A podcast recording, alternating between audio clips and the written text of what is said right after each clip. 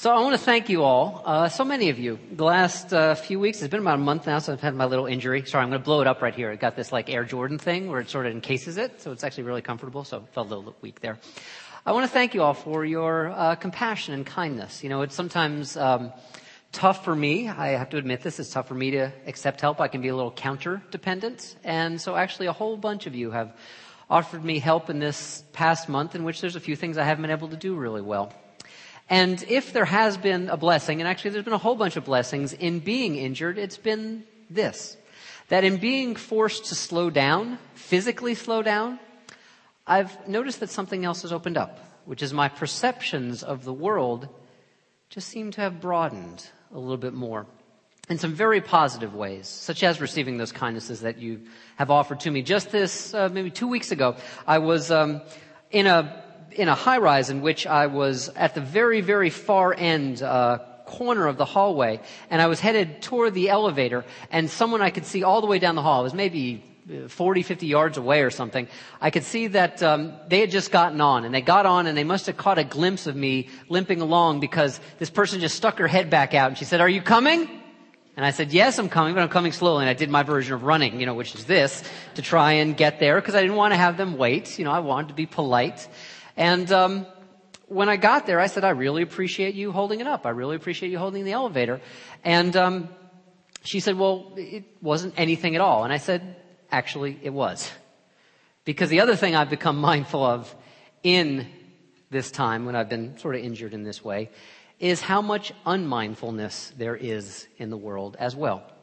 How many people, because I am slower, slightly, and I want to stress slightly addled, pass me by or view me as an impediment, see me as something to get around, maneuver around, something in their way, getting to where they are trying to get to. And one of these things happened particularly a couple weeks ago, same week actually as that really kind lady on the elevator. I was in a store and I had, was buying only one item. I had it here in my hand and sort of here I was walking in this direction. There was a display right there and right over there the first row was where the checkout line was. And I was making my way over very slowly, and I could see out of my peripheral vision, out of the corner of my eye, this couple over here. And they were headed like in the same trajectory I was, except I was headed there, well, at least I thought, first. And I could see them speed up. And then literally when there wasn't much room between me and the display case right here, they did this. They turned like crab length and they sort of sidled on through so as to get by me. Not their faces face towards me, just like, you know, heads down trying to get, because it was so important that they get to the checkout line. And the guy of this couple said, yeah, sorry. And they kept get right on going. So those are the other things I've noticed. And although I do want to stress this, this is very minor. Eventually I'll be done with it. Even if I have to live a month or a couple more months with it, it is alright. It is a very temporary, very minor form of being disabled. But still, I do have to say that living with it has reacquainted me this last month with the power and with the abuse of privilege. Now, when I say privilege, I say it particularly in this way. That privilege is the power not to see what is there. To choose not to look upon or even to acknowledge another person's suffering or another person's struggle, and perhaps even in ignoring it, to be a cause of it. I've learned in this past month, again, it's something I knew before, but sometimes there's something about being reminded of something with your body that is a great way for us to really get it. That the antidote to this kind of privilege is the power of patience. This message series that I started a couple weeks ago has been all about recognizing, honoring, cultivating, even celebrating the spaciousness within us, the spaciousness within us that can exist within light and within shadow, and that I believe when we can honor this spaciousness within ourselves, that it also allows us to do something else to exist beyond our privilege, to exist beyond our ability not to see what we don't want to see, what gets in our way, or what is unpleasant for us, or what is something we want to maneuver around. When we can slow down enough and really stop to see the sufferings and the struggles of other people, it also gives us this time. The time to respond. Not just to be passersby, but the time to respond. This message series, one of the inspirations for it is this wonderful quote by Carl Jung, the great psychologist who really in the 20th century was really the first teachers to fuse the insights of the psyche with the insights of the soul. And he said this, one does not become enlightened by imagining that there are figures of light. One becomes enlightened by learning to make the darkness conscious. I'll say that again. One does not become enlightened by imagining figures of light, but by learning to make the darkness conscious. Making the darkness conscious takes time and it takes patience, especially when we are looking upon a reality that scares us or we don't know how to handle or we think we have no way to approach it that's healthful or we just don't want to take the time to approach because we think it's going to get us off course of the life that we are meant to live. But if we can practice this patience with what is obscured or hides in the dark, we will find ourselves growing into deeper connection. I want to use as an example today this phrase that we hear about all the time and has affected some of us very personally the Great Recession. It is spoken about so often as if it is one thing to everyone. We know that at the end of November, if you've been paying attention to the news or wherever you get your news, the unemployment rate went up again. 9.6 to 9.8. We know that it has affected many of us personally. I gotta tell you, and many of you know this already, that as successful as Wellsprings has been, the fastest growing new Unitarian Universalist congregation in the last 20 years, that's over 200 congregation, as much as we have grown, we've been affected. Myself and everyone else on this staff here on the staff of Wellsprings had to take a cut. We're part of the world. The world suffers. We feel it as well. But what I also know is that this time has not affected all of us equally. This past week I read that unemployment rates for people of Hispanic origin are 50% higher, 50% higher than they are for people who are Anglo and that for black people, the unemployment rate is almost fully double what it is for people with white skin. I consider myself one of the lucky ones, especially when I read something like this current thing that I'm going to tell you. That for people like me, people with college education, people who, like me, have post-grad education, you know that the unemployment rate is less almost than half of what the national average is. And three times less than people who do not have a high school diploma.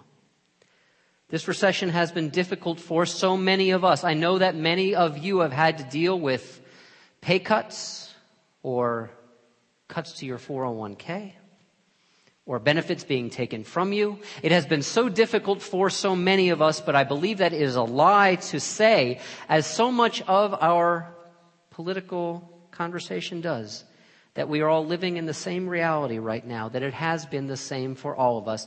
It has not. And it is an act of privilege of refusing to see, to think that it has been the same. And indeed, it is very often the people who struggle the most, whose stories we see the least, who are the most invisible to us, who are suffering the most right now. And I give for you this little cartoon. It's not a ha-ha funny cartoon. I saw it in the Christian Century, the progressive spiritual magazine. And it asks, if you can't see it, see the 45 million poor Americans, arrow blank. That's the problem. Sometimes when we do hear these stories, it's almost as an afterthought. I find it completely galling that after this horrendous political season that we came through, and I'm not just talking as a progressive who found the outcome horrendous, not something that I personally liked. I'm talking the process, how we talk about politics. I didn't hear Democrats or Republicans talking about the poor. Heard people talking about the struggling middle class and the rich, as if everyone falls into that. Well, 45 million people don't. So when I heard this story, I wanted to put my head in my hands. All of us, states, individuals, our country has been living beyond our means for too long, and so we know that the time of reckoning has come, and that's absolutely necessary. But the question then for all of us, and it's a question of priorities and who we think counts the most, who is going to bear the brunt for those cuts? And then I read a story like this, that in Indiana, by necessity having to balance their state budget, did it in this way that they started to cut off aid to the families of children who have adult developmentally disabled kids. And when those Medicaid reimbursement checks stopped coming in, and the parents were justifiably worried about how they were going to care for their developmentally disabled children, the caseworkers had this response, at least to some of them. If you cannot afford their care any longer, here's a choice you have. You can choose to leave them at homeless shelters. When I first read this, the name that came to mind, perhaps one of the most famous names of this holiday, of this Christmas season, Tiny Tim. Perhaps the most famous disabled person at this time of the year.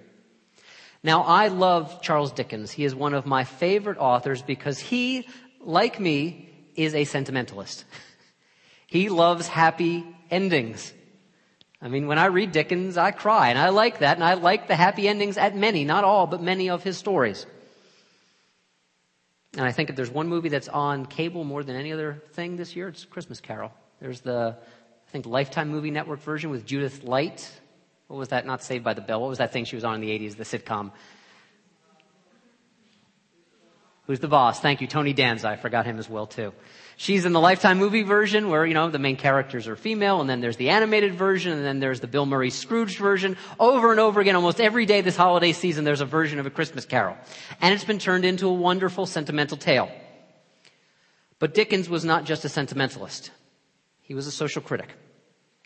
And if you've read enough Dickens, you know that more than anyone else, and no one more effectively turned his light, and it was a harsh light of truth, upon a London in the 1880s and 1890s, in Victoria era London, in which there was effectively no social safety net for the poor and the vulnerable, the orphans and the widows, in which the poor themselves were left to abusive, badly run private charities, or they were sent to debtor's prison. There are some people in our country right now who talk openly that the secret to the future of America is taking us back 100 years or taking us back 200 years.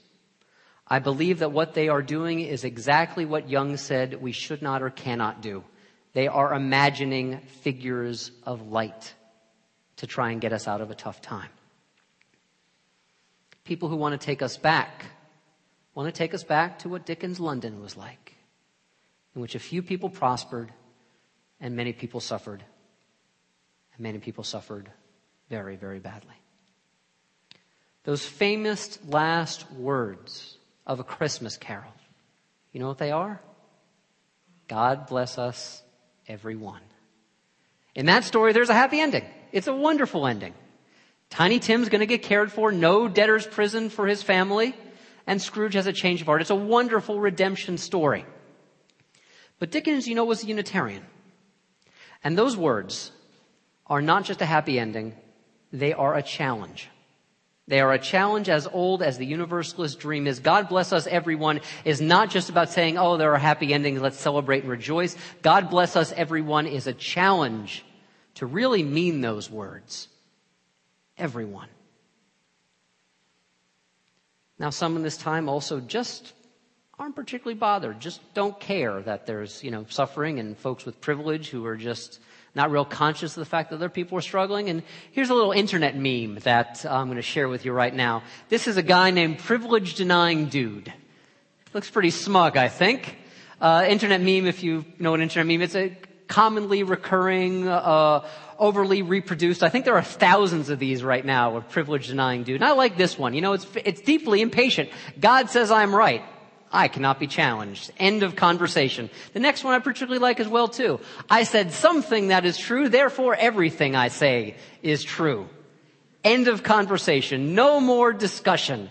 I am so right within myself that there is no possible way I can be challenged. And I like this one as well. I like this privilege denying dude especially because it kind of looks like me. Makes me uncomfortable a little bit.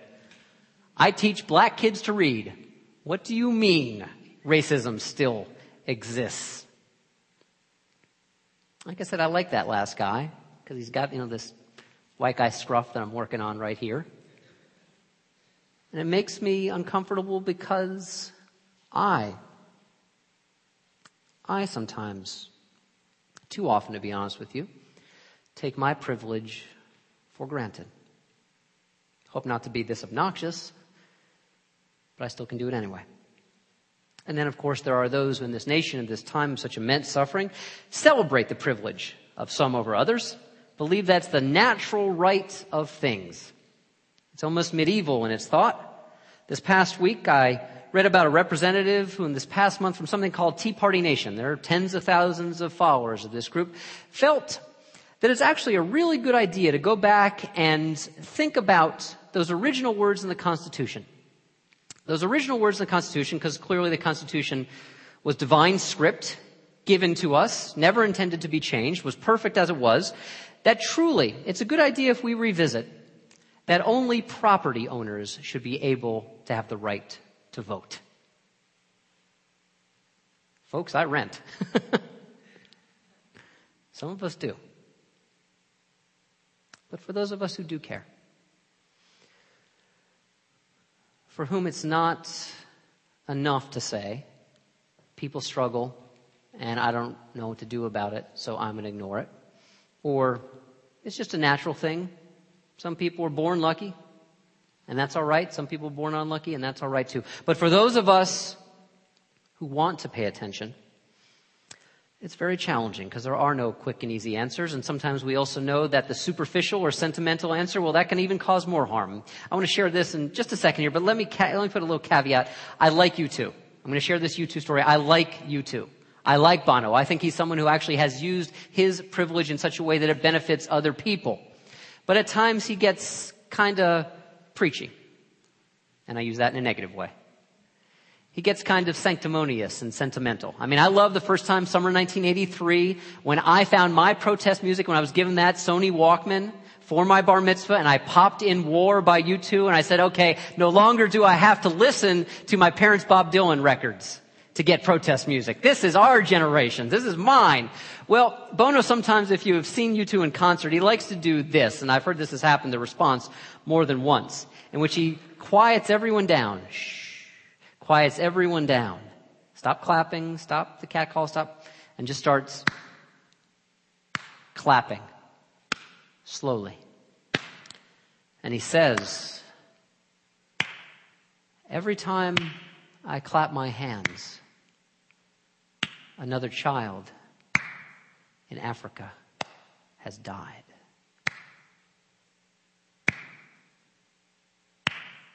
To which the response once came, then stop clapping your hands.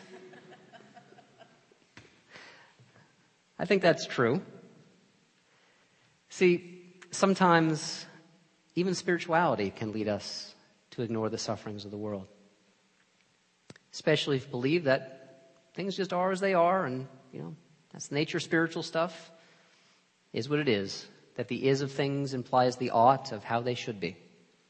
A number of years ago, I was having a conversation with a friend of mine who had become a Buddhist. This was maybe 15, 20 years ago. And at that point, I had no real spirituality of my own in a true practiced and practical daily sense. And so I was looking to poke holes in his theory. That's the way I rolled at that time in my life. And I thought about, okay, this thing of karma. You know, if truly everyone suffers what they need to do, then I don't see why there should be, I wasn't actually saying this myself, I was just trying to play devil's advocate, that truly we shouldn't do things like, you know, focus on how evil the Holocaust was or, and how awful slavery is because, well, those groups are just the reincarnated, you know, presence of people who have suffered in a past life and this is, you know, interfering with their desire to have to learn what they need to. And my friend put on a big bright smile on his face and he leaned back in his chair and he said, My friend, you have just committed what we call in the Zendo karma abuse. It is using the theory, the theory of karma, to escape your own and our own responsibility to awaken with compassion to this world.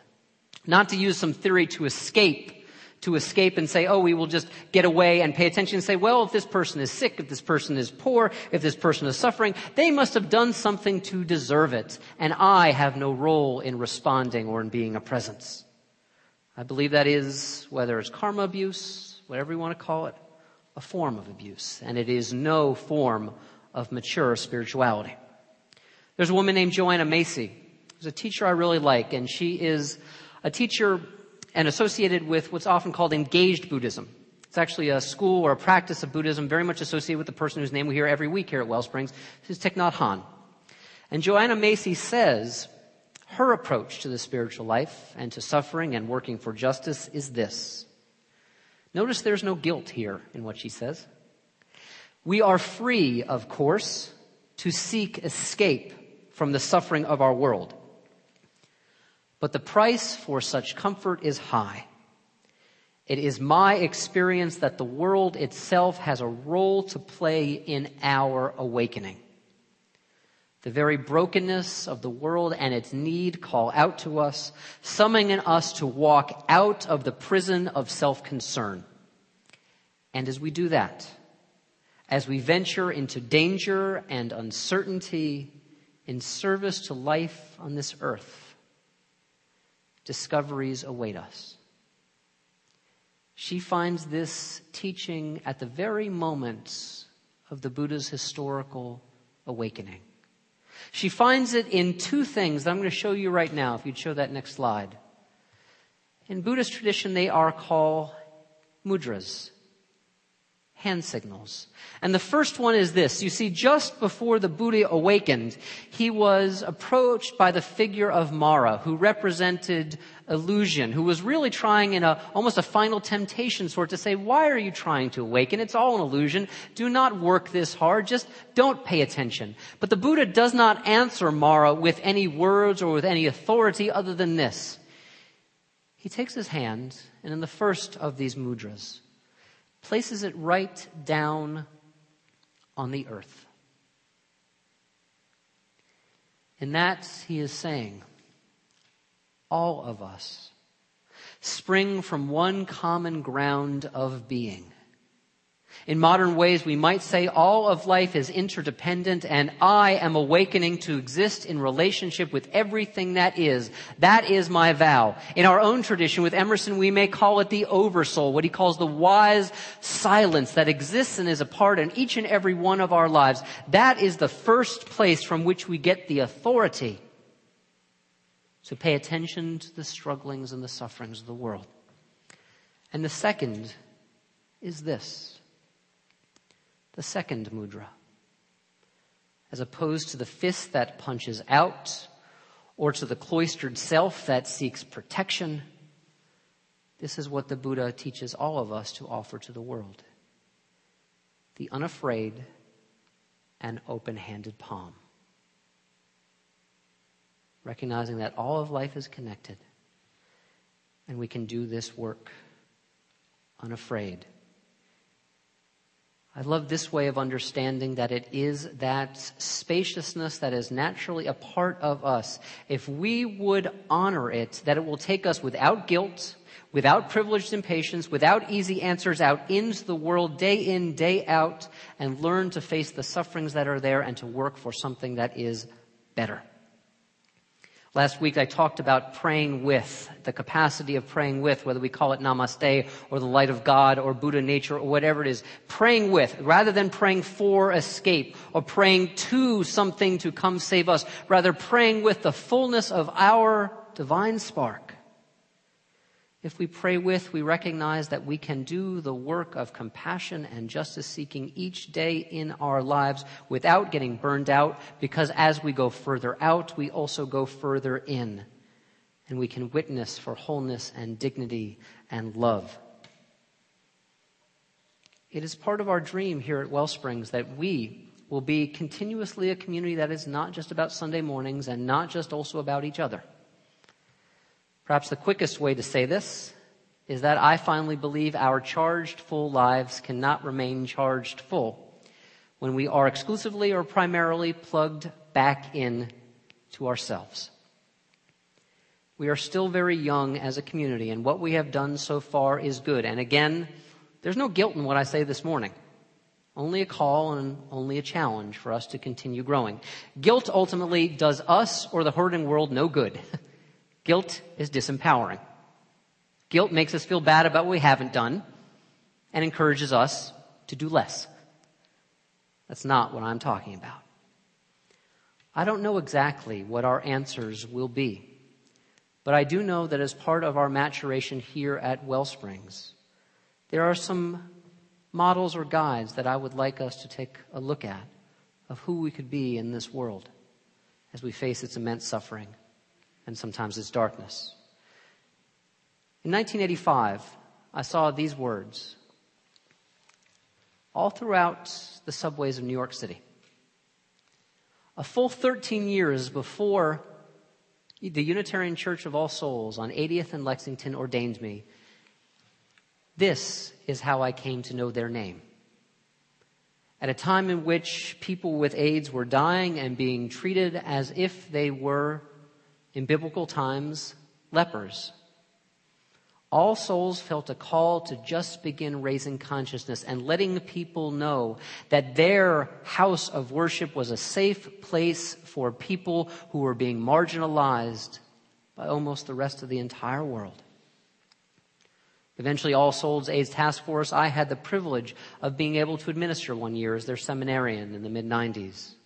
I got to work with amazing groups that were on the front lines, like Gay Men's Health Crisis, that really helped people who were struggling and suffering, both with lack of education and also with the disease themselves to help them get resources. It started with one person saying and believing this. One person in one community saying, we are called to do something. AIDS is still here with us. We all know that. Privilege makes us impatient and wants the minute we snap our fingers for things to come true. But this work to really face the sorrows of the world isn't quick.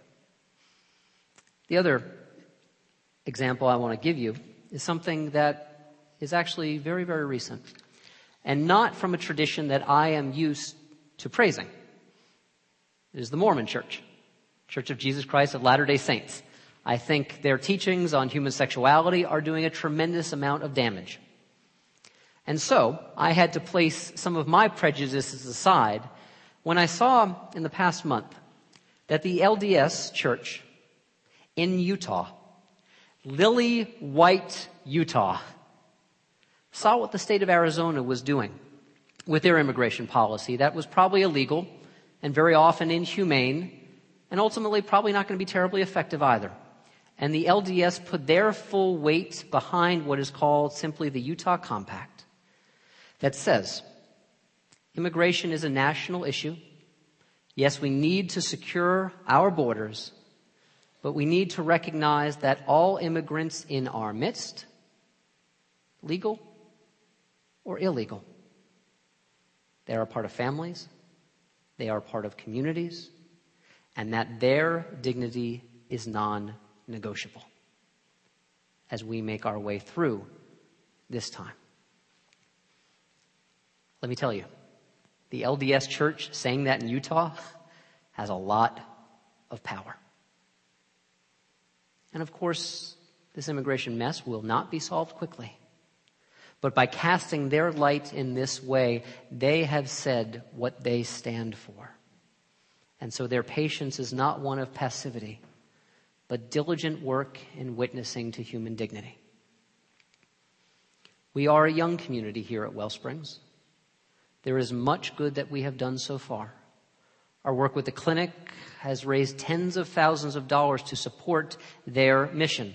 And in January, we're going to be inviting some representatives to the clinic here on Sunday so that those of you who would like to volunteer your time to form a deeper relationship with the clinic will be able to. We believe that the work they are doing in the world is of such good, and we want to support it. But we know as we go deeper here at Wellsprings, it will mean confronting and challenging ourselves. It will mean sometimes digging at the very heart of privilege, which is the desire to want things quickly.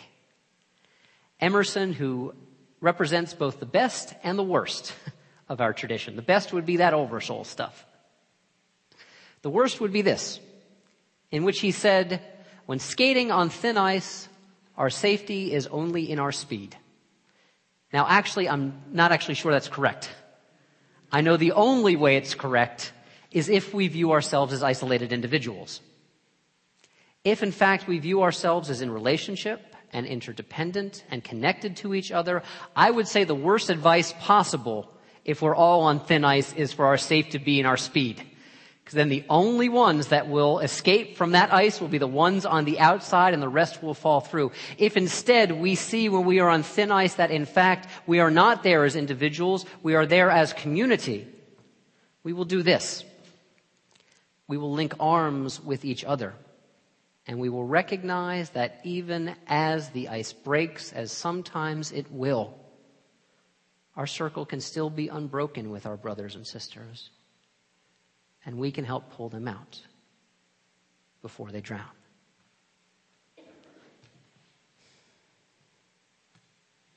I think that Wellsprings has many, many things that not just we will do, but many ways that we will be.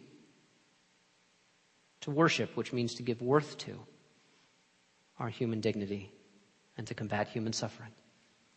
In the new year, we'll be launching an addictions ministry addictions and healing team that evolved out of the work of one of our small groups. That is just one way. But I believe it's not so much about the specifics, although each of us will be called to different things. It is more about that consistent commitment to share our light and to learn to face that darkness fearlessly. I have to tell you that this is the way my heart is beginning to break open. I am becoming more and more aware of the privilege that I take for granted. And I believe that of all of our addictions in this society,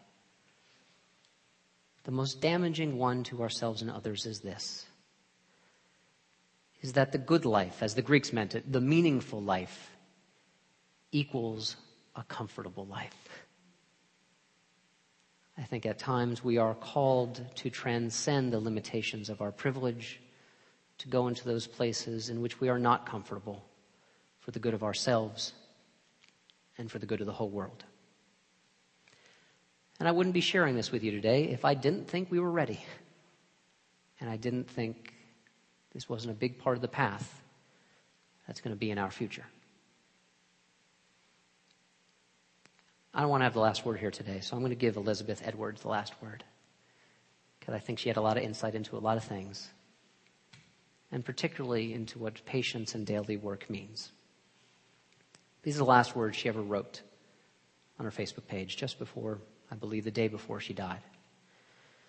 She wrote, The days of our lives for all of us are numbered. We know that.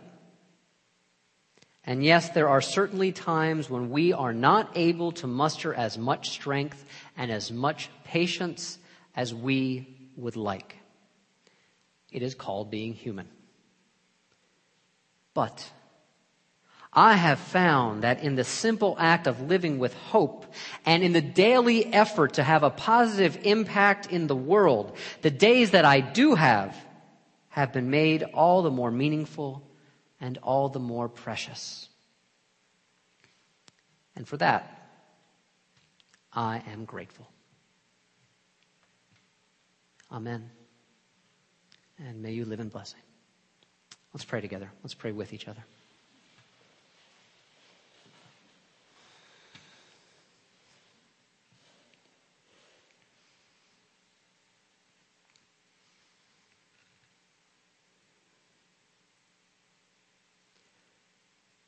Of source of deep being, may we love ourselves enough to challenge ourselves. To recognize all the life that is still within us that there is to give, and that this life expresses itself through standing for justice and witnessing to love and practicing compassion. When we face, as we do, the darkness, the scariness of the world, and what we feel is beyond our ability to shape or even give ourselves to in any way. May we call ourselves back and back and back again to the heart of life, that divine heart of life that is relationship, and to that fearless quality of existence that knowing there is that foundation from which we spring further encourages us onward. Amen.